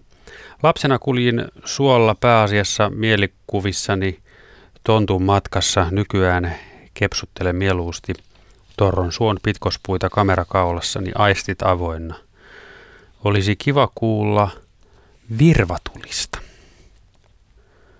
Jaa, nimimerkki Tupasvilla kirjoittaa näin. Ja Paula, muisto lapsuudesta. Pienen suostuttelun jälkeen setämme lupaa meidät neljä sisarusta mukaansa hillastamaan – Lähdemme innoissamme matkaan. Maantien pikkukivet sinkoilevat pyörien pinnoissa, muovikipot kalkattavat sankoissa ja otsatukat nousevat linnun töyhtelle, kun poljemme mäkistä maantietä ylös ja alas. Loppumatkan kävelemme metsätietä suon reunalle. Setämme varoittaa suonsilmistä, joita on täällä laajalla paljon. Toisen pitäjän puolelle ulottuvalla aapasuolla. Tottuneena suolakulkijana setä lähtee edellä loikkien kevyesti kuin hirvi, saappaan löytäessä aina tarkalleen pitävän sammaleen. Pidennän askeltani pysyäkseni perässä, suo tuoksuu väkevänä, huumaavana, kun äkkiä mustana leijana liitävä korppi saa huomion ja silloin se tapahtuu. Toinen jalka uppoaa kosteaan sammaleeseen. En näe haisaapastani ja suon silmään tiukasti juuttunutta jalkaani. Yritän päästä irti, mutta suo ei halua luopua saaliistaan.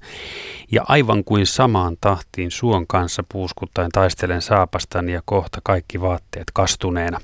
Toiset katselevat kauempana kuinka selviän suolla kulkemisen oppitunnista, sillä tämäkin taito täytyy itse opetella. Lopulta seison taas jaloillani mutaiseksi muuttunutta saapastani puhdistellen suon silmän voittaneena. Paluumatkalla täysien hillasankkojen kanssa asetan tarkasti joka askeleeni. Sirrin sirityskään ei saa nyt päätäni kääntymään. Hän kirjoitti Paula. Sain perinnönjaossa noin 53 hehtaaria suota, jonka hain suojeluun Suomi sata vuonna ja se myönnettiin. Muistoksi siitä sain myös kunniakirjan Hannele Pokan allekirjoituksin. Oli sillä hetkellä ainoa Kittilän kunnan luonnonsuojelija. Olen edelleen iloinen päätöksestäni. Pelkkä kävely ilman, että saalistaa mitään, on tosi rentouttavaa ja erittäin hyvä hengittää aromikasta hengitysilmaa. Näin kirjoittaa Hox. Ja kylläpä meillä onkin puhelu seuraavaksi. Meillä on nimittäin Tiina Langala Jyväskylästä. Tervehdys Keski-Suomeen. Hei. Jahas, sua asioita. Minkälainen juttu? Joo, kun mä oon tämmönen veikään vaikea, vaikea vammanen, Joo. niin mulla on tullut tutuksi tällaiset laitoskuntoutusjaksot. Ja vuonna tuhat, tai siis 2008, mm. vanhalla menee vuodet sekaisin, niin, niin tota, olin Ilomantsissa pääskynpesässä kuntoutuksessa. Joo. Ja siellä sitten yhtenä päivänä meidän fysioterapeutti Teemu sai päähänsä, että nyt muuten lähdetään suolle. Wow. Siinä on keskellä Ilomantsia on sellainen Pötönjoen suo, pieni, mm-hmm. johon pääsee sähköpyörätuolilla. Joo. Ja me mentiin sinne ja tota, se on tosiaan mun mielestä, tai tietääkseni, yksi harvoja liikkumisesteittömiä tai saavutettavia soita, mikä on tehty varmasti ihan sen kuntoutuskeskuksen tarpeiden mukaan. Joo. Ja olipa mahtava reissu, kun itsellä elopaino oli silloin jotain lähempänä 80, kun 70 kiloa. Niin. Ja tota, tuoli painaa varmasti toiset mokomat. Joo. Niin tuntui kuitenkin, että olisi ollut ihan niin kuin ilmassa. Ai jaa. Se, se oli todella jännä tunne, kun ei niin kuin tuolin alla ollut sellaista kiinteitä. Niin, niin. Niin just, Mitä? aivan. Kyllä, joo, joo, joo, joo. Pääsikö sitä kuinka paljon, oliko siinä niin kuin kuinka pitkät alueet kulkea? Siinä oli, mies kysyi justi ihan samaa tuossa, niin ne pitkospuut tai se siltasysteemi mun mielestä meni sieltä niin kuin sen suon läpi. Aha, joo. Mutta Teemulla oli tietenkin niin kiire kotia, kun työvuoro loppu, niin meidän piti lähteä kesken pois. Joo, mutta oli hieno Ja minä kokemus. tietenkin vinkumaan, että en lähde mihinkään. Niin, Mutta oli hieno kokemus päästä suolle. Oli, oli. Ja mä kirjoitin aikanaan siitä blogiini tekstin, Joo. että, että tota, kyllä se sen verran vaikuttavaa oli. Onko se blogi sulla edelleen olemassa? On Mistä se löytyy? sellainen kuin norsu rullatuolissa. Norsu rullatuolissa. Okei. Kyllä. Tiedätkö Tiina, että onko muualla Suomessa saavutettavia soita? Mm, Justin taisin sanoa, että mun käsittääkseni tämä on ainut. Joo. Mutta sitten yksi toinen juttu.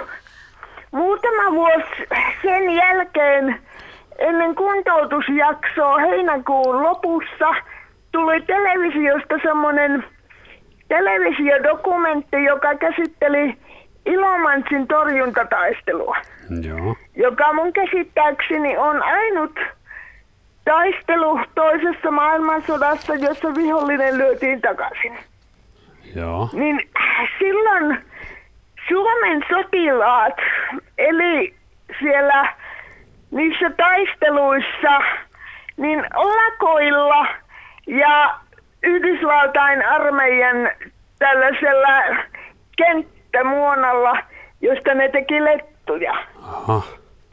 Et mun mielestä Suomen kansallisruuaksi olisi pitänyt tehdä letut.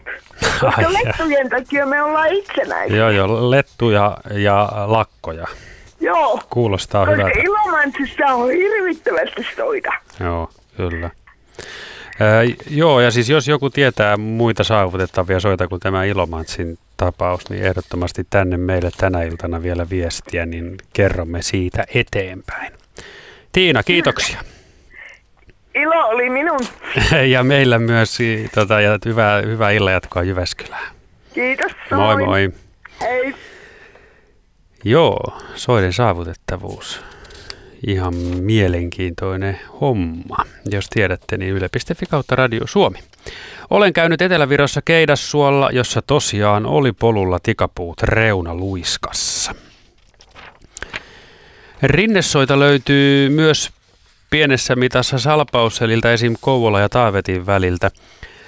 Mänty kuolee märällä suolla ei pelkästään suon nousun, vaan oman kasvunsa ja painon lisääntymisen takia. Se uppoaa suohon, siis ollen hukuttautuu hitaasti. Aika karmea kohtalo.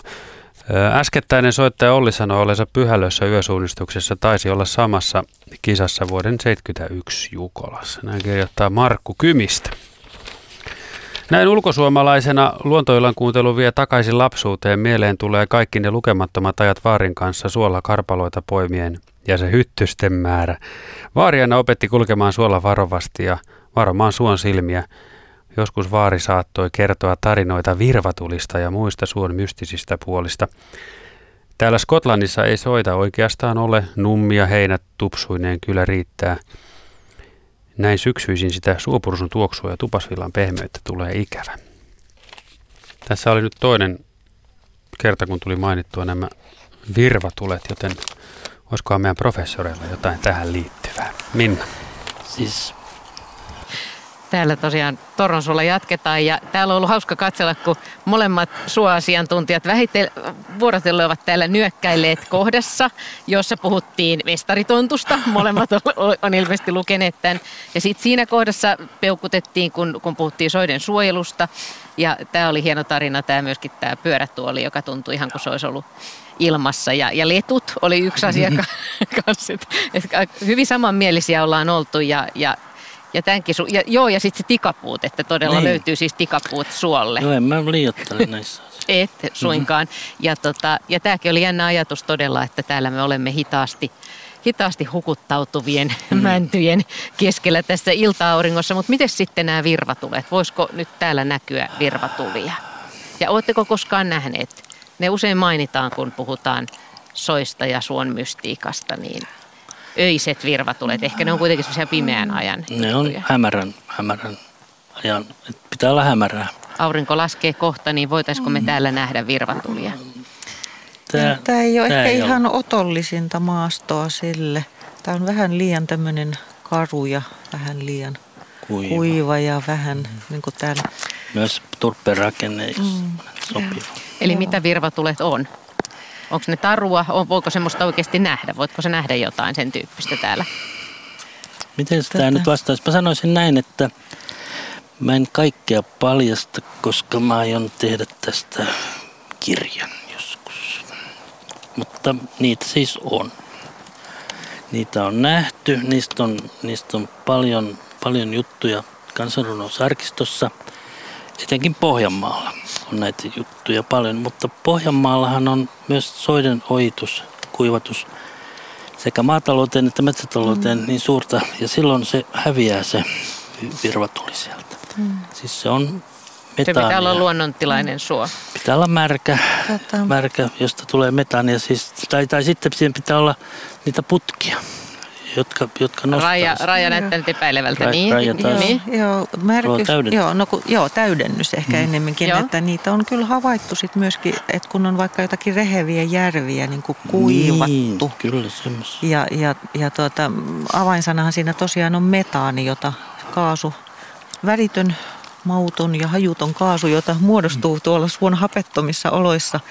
Ja erityisesti semmoisissa paikoissa, missä on semmoisia syväjuurisia saroja tai tupasvillaa ja, ja vähän ravinteikkaampaa kuin täällä. Ja sitä metaania voi, voi kertyä sinne, sinne turpeeseen aika paljonkin ja se voi sieltä sitten vapautua joko sillä hitaasti ylöspäin hivuttautumalla tai sitten semmoisena isoina purkauksena tai kuplina sopivassa paikassa. Mm. Ja, ja se voi näyttää joo. siis vai? ihan, ihan se kaasupurkaus saattaa siellä sopivissa olosuhteissa häi, häälyä ikään kuin, mutta mm. tuota, useinhan ne on nähty niin kuin sinertävinä tai vihertävinä liekkeinä, eikö niin? Ja metaanihan palaa sinisellä liekillä, mutta tässä on se juttu, että metaanihan ei itsestään syty. Mutta, mutta sitten on, on sellaisia tiettyjä äm, kaasuja, eh, fof, kaasumaisia fosforiyhdisteitä, joita voi muodostaa hyvin, hyvin pieniä määriä ja ne saattaa sitten syttyä itsestään, kun ne tulee mm. hapen kanssa kosketuksiin. Ja sitten periaatteessa tämmöinen, periaatteessa se voi sitten sytyttää tämmöisen metaaniliekin tai itsessäänkin vähän niin kuin palaa. Tämä on, tämä on yksi selitys. Jos semmoista, semmoista pimeässä suolla näkee, niin kyllä se on, se on vaikuttava hieno, juttu. Se on hieno ja kyllä mä, mä oon tätä kysellyt. Siis meillä oli Suoseurassa tämmöinen kysely, että onko ihmiset nähneet, niin sieltä tuli muutama vastaus, mutta ne oli oikeastaan pallosalamia, jotka mm. koski se vastaus. Et mä en semmoisia kunnon pirotulivastauksia sattunut saamaan. Mm. Mutta mä olen sitten jälkeenpäin tietyiltä henkilöiltä kuullut, että he on nähneet niitä. Ja mulla on semmoinen suo tiedossa, jossa niitä on, on nähty ja mä tänä syksynä aion mennä sen Onko syksy otollista aikaa mennä katsomaan virvat? Se on, koska se vaatii vähän semmoiset hämärät olosuhteet. Se on niin, se on niin, niin ohut ja häilyvä se liekki. Mutta jos jollain kuulijalla on virvatulihavaintoja, niitä voi todellakin Juu, tänne. Soittaa, Kaikki tänne. soittaa ehdottomasti. Ja, ja nyt, nyt tässä syksyllä suola voisi yrittää semmoisia virvatulia nähdä. Tähän, tosiaan suolahan liikutaan karpalossa ja hilloja poimimassa ja, ja sitten tietenkin on nämä jotkut kuntoilee mahdollisesti suolla ja on suo painia ja suofudista ja mitä kaikkea ja nyt onkin. Onhan ihmiset... Suogolfia. Suogolfiakin toisaalta. Ja kyllähän tämä tietysti tuntuukin, kun täällä suola kävelee päivän mittaan, niin tuntuu. Tota. Ja sitten, sitten tämä suokylpyjä ja, ja tietenkin tämä, mikä ei nyt suoraan tähän lähetykseen, mutta koko tämä turve, turve ja turpeen käyttö. Että kyllä soilla on on paljon, paljon käyttöä, vaikka niitä toisaalta on vähän ajateltu semmoisena joutomaana ja semmoisena. Eikö niin, sä rajat kirjoittanut jossain vähän niin kuin tuhkimosyndroomasta, että soita ei aina oteta yhtä vakavasti kuin muita muita joo, tyyppejä. Joo, se on niin kuin, se on vähän niin kuin se huonompi sisarus vai? Niin, että kun nämä ei ole ollut semmoisia luonnostaan tuottavia maita, että, että tietysti jonkin tyyppisiltä soilta on voitu saraheinää ja niitä, muuten, muuten on ollut, ja tietysti metsästysmaina, mutta mm. muuten niin kun, kun ihminen on sitten miettinyt, mistä mä nyt saan viljaa ja puuta ja muuta, niin sitten on vähän katsottu, että hmm, voisiko noille tehdä mm, jotain. Kyllä. Mutta nimenomaan soista voi puhua tämmöisenä tuhkimona. Mm. tuhkimona että, mutta muistatte, miten tuhkimalle kävi. Mm. Prinssi niin. löysi ja eli onnellisena elämänsä loppuun asti. Ja itse asiassa tuo äsken se tarinan kertoja, joka puhui siitä mestarit, mestaritontusta, niin tota, onhan siis Aino Kallaksen suden morsiamessa seikkaillaan soilla ja, ja tota, niin tuli mieleen taiteessa just Hugo Simperin hienot maalaukset Aivan syksystä ja Joo. hallasta ja näin, että, kyllä. että kyllä ne ehkä tavoittaa jotain sellaista, suot tavoittaa meissä jotain. Siis suot, suot on tässä avaruudessaan ja tässä tämmöisessä värikylläisyydessään ja erilaisten just näiden puiden upeudessaan ja erilaisten varpujen, marjojen. Täällä on, täällä on niin erikoista – ja ehkä se jotenkin, että tämä on tämmöistä hallitsematonta vähän, niin se tekee mm. sen semmoisen, niin kuin, että vil, meidän villipuolemme tulee täällä joo, kohta, kohta esiin. Tuonkin jos astuisi tuohon allikkoon, niin, niin, se olisi aika hallitsematon tilanne. Entäs muuta, kun joku, joku tarinankertoja sanoi, että tuntui viileeltä uida tuommoisessa, niin onko se, onko se niin kuin, onko toi vesi viileetä? Voisin sitä tietysti käydä kokeilemassa, jos ei, no jos on, ei sitten uskalta jos, vajoa tänne. Jos on joskus kesi, kesällä ja aurinko oikein paistanut, sehän on tummaa, niin silloin se on mm. hyvin, hyvin, ainakin pinnasta siis hyvin lämmintä, mutta sieltä pohjastaan se on sitten kylmää. Mm. Ja, ja voi olla, jos on lähdepohja, niin silloinhan sieltä lähde. voi pulputa mm. sitten no sitä silloin, hiileitä pohjaa. Silloin nimenomaan, silloin ollaan kylmässä. Mm. Joo. Tämä allikon, allikon vesi tässä, tämä on tosiaan ihan rahkasammainen peitos ja tämä oli kyllä aika aika lämpöisen tuntusta. Mutta tota. Joo, mutta todella monet, mon, monella soillahan on just näitä lähteitä, niin nehän on kylmiä. Muistan kerran, kun oltiin opiskelijoiden kanssa yhdellä retkellä, niin meillä oli semmoinen lähde, jota kutsutaan suonsilmäksi. Niin mä sanoin sitten, että tuohon ei sitten pass, passaa astua tuohon ollenkaan. Niin eräs opiskelija tyttö, niin hän, hän jotenkin ymmärsi, että siihen pitää mennä. Hän tuli, kuuli sieltä, vaan sen, sen tuli niin sieltä suoraan astua. ja putos, putos sinne niin kuin tuommoinen uppokorkki. Ja vähän aikaa oli siellä ihan upoksissa, mutta sitten ilmeisesti jalat osu sinne pohjaan. Siellä oli hiekka pohjassa, oli semmoisella harjoalueella. Hän tuli kuin korkki sieltä ylös. Sitten onneksi siinä oli pari kaveria, ne sai hänet kiinni ja veti siihen sitten suolle turpen päälle. Hän vaan koitti, että tupakat.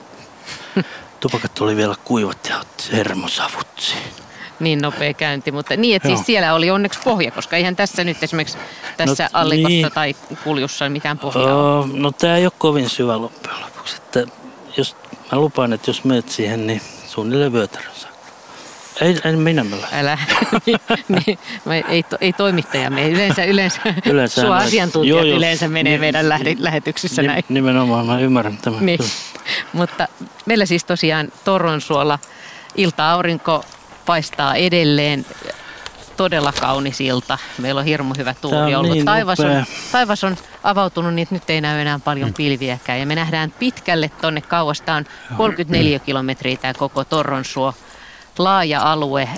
Mä en tiedä paljonko tästä olisi tonne vasta, vastapäiseen metsän reunaan Oho. kuusikkoon, mutta, mutta... Monta kilometriä. Mä voin, Monta kilometriä. Mä voin Minna ottaa tähän väliin näköinen. täältä muutaman viestin. Joo. Joo. Noista korkeilla olevista soista oli puhetta. Pitäisi varmaan tarkastella tilannetta etelässä ja pohjoisessa, sillä eroja lienee vedenjakaja-alueilta. Varmaan löytyy korkeita. Pieksämäki on Suomen kaupungeista ymmärtääkseni tulvavarmimpia, koska meren pitäisi nousta aika paljon, että täällä jalat kastuisivat. Ihan keskustan kupeessa on Tahin suo ja sen keskellä Tahin lampi, suosittu kala, paikka ja uimaranta. Lampi näyttää kartatiedon mukaan olevan 126,1 metriä merenpinnan yläpuolella vieressä oleva pikkulampi panee vielä puolitoista metriä paremmaksi. Lienee ainakin Keski-Suomessa, äh, keskisessä Suomessa aika korkealla kirjoittaa Kauko Hirvonen. Ja Harri Ekholm Lappeenrannasta saman asian kanssa. kun puhetta oli korkeimmalla Suomessa olevasta suosta Haltin reitillä Pitsusjärven 736 metriä merenpinnan yläpuolella pohjoispäässä Kovdajokan eteläpäässä Jänkä, joka on merkitty karttapaikkaankin. Se on siis noin 740 metrissä. Ja tänne on Raja kirjoittanut, että Torronsuollakin on esteetön paikka. Luontoon.fi-sivustolta löytyvät kaikki esteettömät kohteet eri puolilta maata. Eli esteettömyys on myös soiden osalta otettu huomioon. Luontoon.fi-sivustolta löytyy lisätietoja. Yksi parhaista asioista soilla minulle on mahtava eteerinen tuoksu. Terveisin tänäänkin soilla tarponut. Lapsena kävimme ongelma, ongella Lettosuon keskellä olevalla Matolammella. Pieniä ahvenia ja isoja särkiä sieltä sai. Hiukan isompina uskaltauduimme kirkasvetiseen lampeen uimaan. Vesi oli ihana lämmintä ja pehmeää, mutta vedestä poistulo olikin ongelma. Pehmeä upottava lettoranta oli kiskottava itsensä sammallista ja varvuista kiinni pitäen maalle, ja koko kroppa oli ruskean turvemöniän vallassa. No ei se tietysti haitanut, kun kun sen tiesi. Ja nythän mokomasta jo maksetaan, turvekylvystä siis, näin Leena Pengon pohjasta. Hei sinne suoiltaan. Biologian opettajana työskennellessäni Kuopiossa meillä oli tapana viedä koko seitsemännen luokan ikäluokka keväällä toukokuun lopussa suoretkelle pienen, pienelle rämessuolle. Suolle oppilaat tulivat pieninä ryhminä ja puuhastelu suolla koostui lajin tunnistuksesta ynnä muista tehtävistä – Hauskin tehtävä oli suon upottavuuden tutkiminen. Viimeisinä vuosina käytimme uskalikailla oppilaille pieniä lumikenkiä apuna. Poikkeuksetta useimmat oppilaat tykkäsivät suopäivistä ja osa keräsi jo kasvioihinsa kukkivia kasveja. Terveisin Ullis Ope. Soittaja on Yli Kiimingistä ja etunimi on Anja. Moikka. Hei. Mitä kuuluu? No, kuuluu, kuuluu semmoista, että ollaan täällä entisen Litoriinan meren vyöhy, ran, niin vyöhykkeellä, missä meri on ollut. Joo, joo. Milloin oli ollut 8000 vuotta sitten. Ja, no siitä on vähän aikaa. Jo. Joo, ja sitten todellakin nämä, nämä nykyiset suot, mitkä täällä todellakin paljon on, ylikiimingissä muun muassa soita niin. ja tällä vyöhykkeellä, niin tuota, nythän ne ovat soita ja kosteikkoja. Joo. Ja ö, kyllä nyt tämä huolettanut on monta vuotta nämä asiat, että kun Suomessa on soita yritetty kuivattaa ja mukaan metsittää ja ahneuksissaan, että pitäisi saada enemmän puuta. Joo. Niin esimerkiksi täällä on virtaa Puolangalta merelle tämä Kiiminkijoki, mm. joka on luonnontilainen Natura vesistöalue. Joo. Niin siis tämä kokonaisvaltaisesti huomioon otettava asia soiden merkityksestä, kosteikkojen merkityksestä koko systeemille mm-hmm. on unohdettu. Että siis sehän vaikuttaa ilmasto, il, siis veden pidätys, tämä veden pidätyskyky ja, ja mitä se vaikuttaa ilmastoon, että kun niiden osuus pienenee, ja se varsinkin tämä, kun tulee kaatosateita ja muita, ja nämä valtavat kanavat, saattaa olla kolmekin metriä leveät, hmm. on yritetty kuivattaa metsiksi, nämä lettosuot, Joo. Niin, jotka tulevat nyt sitten tähän vaelluskalajokeen, niin tuota, laskevat kovan kaatosateen ja, tai tulvien aikana ja tuovat humusta ja hapanta, niin vaikka sitä ei ole osattukaan ottaa huomioon joskus, hmm. 50 vuotta sitten, 40 vuotta sitten, ei vielä 30, ei vielä 20 vuottakaan sitten. Niin tästä toivoisin, että tästä nyt enemmänkin puhuttaisiin, kun me puhutaan tästä ilmastonmuutoksesta, mutta hirviän vähän puhutaan tästä maaperän muutoksesta, vesistö, jutuista. Nämä on niin aivan unohdettu, kun nyt hohkataan tästä ilmastonmuutoksesta Joo. pelkästään. Tämä on niin tärkeä asia, tämä, millä tavalla tämä muuttaa meidän ilmastoja, meidän vesitaloutta. meriin asti vaikuttaa siis ekosysteemeissä. Mm, niin, niin. Veden pit, pidätys ja, ja soiden merkitys ja kosteikkojen merkitys siis keskiöön ja, niin. ja kuivatukselle loppu. Kyllä, ja äskettäin puhuivat, puhuttiin just sitä asiaa, mistä mä, mitä minä ajattelin, että tämä on niin se tuhkimo, että tämä suo on se mitätön asia, joka on arvoton. Ja jo, siellähän todellakin niin marjasadot ja muut, no ei ainoastaan näille eläimille tietenkin, mutta ihmisillekin, niillä on oma merkityksensä. Ja niitä ei koskaan missään taseissa lasketa. Hmm, ei mitään totta. taloudellisia kerrannasvaikutuksia edes suolta, hmm. puhumattakaan metsistä. Hmm. Niin nyt on tämä erittäin tärkeä asia meidän aikajanalla kohdata tämä asia. Ne muut merkitykset, jotka on myös talouteen vaikuttaa loppujen lopuksi sitten. Kiitoksia Anja. Mm, Kiitos. Kiitos. Hyvää illanjatkoa sinne Ylikiiminkiin. Kiitos tästä no, puhelusta. Kiitos, Kiitos. Moi moi. Hei. Näin. Siitäpä saatiin yksi keskusteluaihe tuonne Minnalle ja meidän professoreille. Toinen voisi olla tässä siirtymänä sinne myös Arton kysymys. Hän Helsingistä käsin kyselee, että mitkä ovat pääkaupungin läheisemmät, läheisimmät suot, joihin suosittelisitte tutustumista. Laajalahden turvesuo oli yllätys, mutta ikävästi se on jäämässä rakentamisen alle. Minna. Selvä. Täällä Toronsuolla tosiaan edelleen seisoskelemme ja, ja professorit Raija Laiho ja Harri Vasander tässä kanssani. Ja äsken tuli siis puhetta soiden merkityksestä veden, vesitalouden kannalta ja, ja ilmastonmuutoksen kannalta ja, ja myös tämä kysymys, että, että soita on paljon kuivattu esimerkiksi metsätalouden käyttöön ja se ei ole aina ollut suinkaan. Ne puut ei ole välttämättä kuitenkaan kovin hyvin kasvanut siellä, vai mitä? Joo, tota, se soitten laajamittainen ojitustoiminta käynnistyi siinä 60-luvulla ja se oli itse asiassa silloin alussa ihan niin kuin yllättävänkin hyvin tutkimukseen perustuvaa toimintaa. Että silloin kyllä aika hyvin tiedettiin, minkälaisilla soilla puut ojitettuna kasvaa ja, ja ne suositukset, joita siihen aikaan annettiin, niin, niin kuin pitivät tiukasti tätä asiaa esillä, että, että, että pyrittiin kuivattamaan semmoisia metsänkasvatukseen sopivia kohteita, mutta, mutta sitten Tähän, tähän oli niin erilaisia, erilaisia syitä, miksi, miksi sitä ojitusta silloin niin paljon tuettiin. Yksi syy oli se, että, että kasvavan metsäteollisuuden tarpeisiin niin kuin useampana vuotena hakattiin enemmän kuin metsät kasvoja. Todettiin, että nyt pitäisi tätä, tätä puureserviä saada lisättyä ja erilaisia metsänparannustoimia käynnistettiin. Mutta sitten tähän pääsi sotkeutumaan jossakin vaiheessa sitten vähän muitakin tavoitteita, että sitä tukea myönnettiin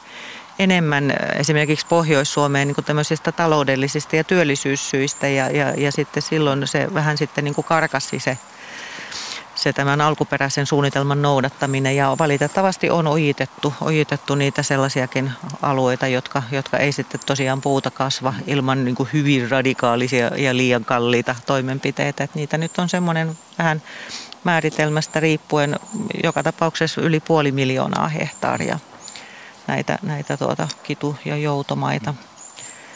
Ja kyllä niin kuin, sinne soittaja, soittaja niin kuin, häntä, häntä ymmärrän ja, ja totean, että niin kuin, kyllähän niin kuin ihmisen tieto lisääntyy aina asteittain ja silloin, silloin kun oltiin niin kuin tohkeissaan metsän kasvua lisäämässä, niin, niin kiinnitettiin niin kuin siihen – siihen huomiota. Sehän oli semmoinen ajanjakso, jolloin muutenkin oli vähän iskulausena tämmöinen tuottamaton tuottavaksi, että maataloutta modernisoitiin, meidän kyliä ja kaupunkeja modernisoitiin, että sen jälkiä näkee Nimenomaan. paitsi soilla myöskin niin kuin kaikissa maalaiskirkon kylissä ja, ja tota, ja kyllä nämä soiden muut merkitykset, kyllä ne jo aika yleisesti sanoisin, että tunnetaan ja tunnistetaan.